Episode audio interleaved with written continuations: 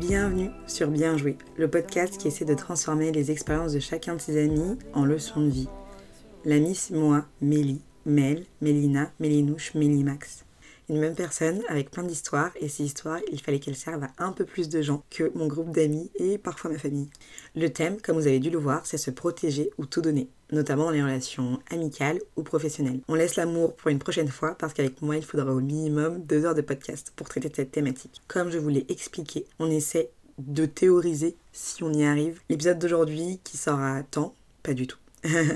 Par d'essayer de se protéger j'ai entendu une citation que je ne saurais sourcer qui est Les personnes toxiques vous apprennent à vous protéger, les personnes bienveillantes vous apprennent à vous aimer. Le cheat code que j'ai eu la chance d'avoir, c'est d'avoir un entourage globalement très bienveillant et aimant, dont ma mère qui me répétait et nous répète encore à mes sœurs et moi de nous aimer avant d'aimer les autres. Sauf que c'est assez contre-intuitif de s'aimer avant d'aimer les autres quand on a des parents qui vous aiment plus qu'eux-mêmes. Merci à l'infini, papa et maman, qui écouteront ce podcast avec trois semaines de retard. On a envie de faire la même chose et de rendre l'appareil.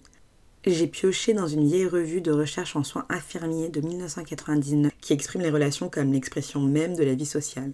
Et si on se base sur la pyramide de Maslow, après avoir rempli ses besoins physiologiques, on a un petit besoin de sécurité et enfin le besoin d'appartenance. Appartenir à un groupe. Et c'est là qu'arrive en général une partie des problèmes. Je pense qu'on se souvient plus ou moins des années primaires et collège où on avait envie d'être dans un groupe d'amis, peu importe le groupe, pourvu qu'on ne reste pas seul. Et pour certains, ça continue toute une vie, pour des raisons aussi diverses que personnelles, et avec des explications très sensées. D'ailleurs, si vous avez des explications à ça, n'hésitez pas à me les partager. L'histoire de cet épisode se déroule il y a un peu moins d'un mois, un mois et demi, parce que je reviens de vacances. Et il y a quelques semaines, j'étais dans un lieu paradisiaque. Pour un peu de contexte, je devais partir seule. Il y a quelques années, je projetais de partir à l'autre bout du monde, seule, pour mes 25 ans. Seulement, quelques changements de trajectoire de ma vie ne me permettaient pas de partir. Or, en avril, je dîne avec un ami d'enfance qui m'annonce partir en sabbatique dans une destination de rêve avec sa copine. Or, c'est exactement la destination que j'avais en tête. Je réfléchis à partir et un ange gardien me pousse à partir à tout prix.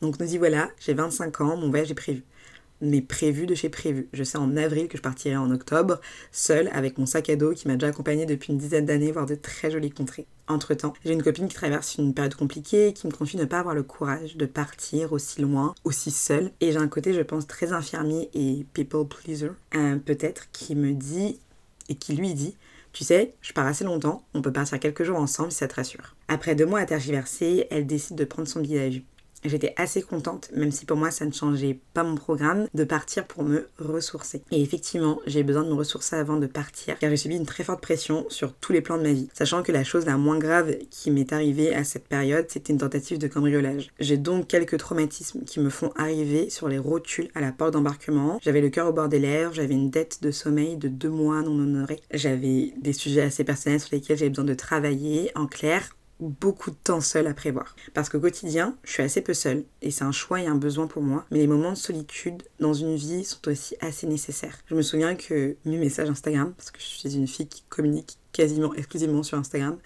euh, la préviennent de lui dire écoute, j'avais besoin de temps pour moi pour gérer tout ce que j'ai vécu en l'espace de 15 jours. Cependant, quelques épisodes auraient dû me prévenir que ça ne serait pas perçu aussi bien que je le voulais.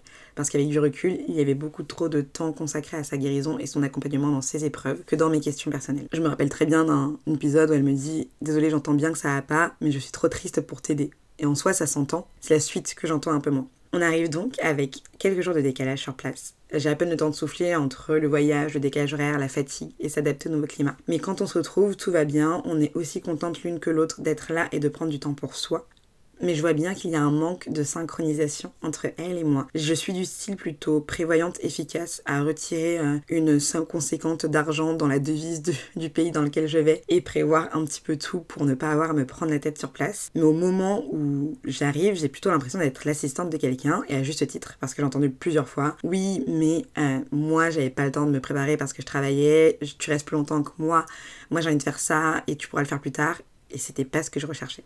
Donc ce qui devait arriver arriva. J'ai juste décidé qu'à un moment, mon bien-être, mon bonheur et ma personne devaient passer avant le voyage de groupe que je commençais à subir plutôt qu'apprécier. Et je pense qu'au moment où tu le réalises, le compromis n'est plus possible. Et c'est pour moi insoutenable. Donc avec tout le tact dont je dispose, c'est-à-dire très peu quand le mouton survie est activé, j'ai pris un hôtel seul pour deux nuits. J'avais besoin de ces deux nuits pour reset un petit peu tout et repartir sur des bonnes bases. Or au moment où je lui explique, elle ne le perçoit pas comme ça, qui simplement oh mince, elle a besoin de temps pour elle, elle va pas bien, c'est pas grave, ces deux jours on se retrouvera après. Elle le vit comme un abandon alors qu'on n'était pas seul et qu'il y avait pas mal de choses à faire. Et un acte égoïste visant à la priver de son confort et sa sécurité plutôt qu'être à deux dans son voyage.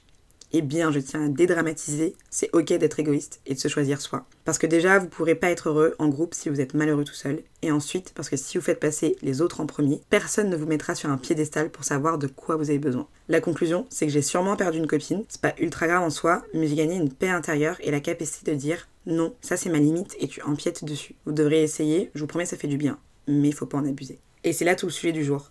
Il faut faire du temps et consacrer de l'énergie à ce qu'il mérite. La partie en face avait des besoins, des exigences que moi je n'avais pas et que je n'attendais pas. Mais ce qui me perturbe, c'est la réciprocité dans ces échanges. En ce qui me concerne, je pense qu'une relation, ce sera jamais du 50-50. Mais quand le rapport, c'est plutôt du 90-10 et qu'il n'y a pas de considération perçue, encore une fois, bah, fuyez. Parce qu'il arrive un moment dans votre vie où vous réaliserez que le temps n'est pas infini et l'énergie non plus. Lorsqu'on a 10 ans, 5 ans paraissent une éternité. Mais à 25 ans, on se rend compte que 5 ans, c'est pas si énorme que ça.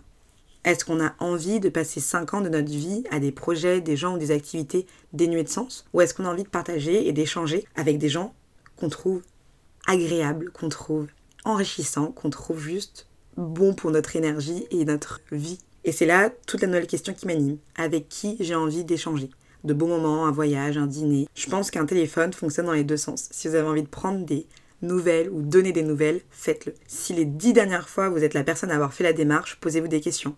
Et la question, ça peut juste être est-ce que mon ami, mon boss, mon voisin, whatever, quelqu'un qui ne parle pas, c'est peut-être pas quelqu'un qui ne veut pas parler, c'est peut-être quelqu'un qui ne va pas bien, c'est peut-être quelqu'un qui a besoin qu'on lui tende la main. Et c'est important de poser ces questions, mais c'est dommage quand c'est toujours la même personne qui fait la démarche de poser des questions. Donc ici on n'a pas de recette, mais juste une question pour appréhender de manière un peu plus saine nos relations, avec qui je veux échanger tous les moments de qualité. Et soyez heureux que vos amis vous choisissent pour partager les moments de qualité de leur vie.